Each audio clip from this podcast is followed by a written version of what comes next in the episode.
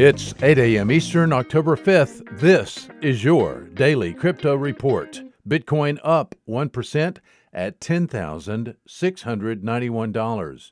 Ethereum down 2% at $352.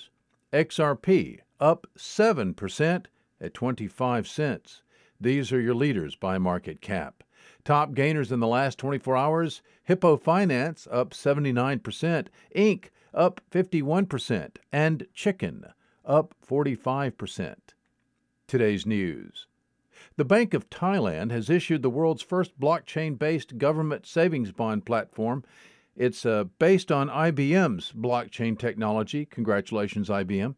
In the first two weeks of the launch, the Thailand Central Bank sold more than $1.6 billion worth of savings bonds.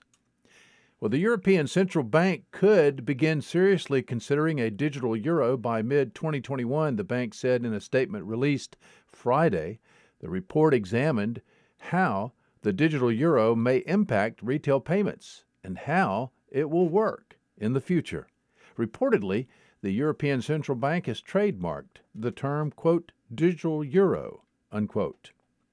And finally, two Italian payments firms have gotten together and done a deal designed to make sure they will be competitive in the future. In fact, the two will have a market share in Italy of about 70% and a market uh, cap of $17.6 billion.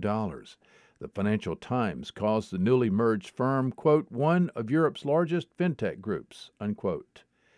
Today's episode sponsored by the digital marketplace Ungrocery. If you've ever cared about who your food comes from, Ungrocery is the place to shop. The Food People online at ungrocery.com. Visit us at dailycryptoreport.io for sources and for links. Find us on social media, add us to your Alexa flash briefing, and listen to us everywhere you podcast under Daily Crypto Report.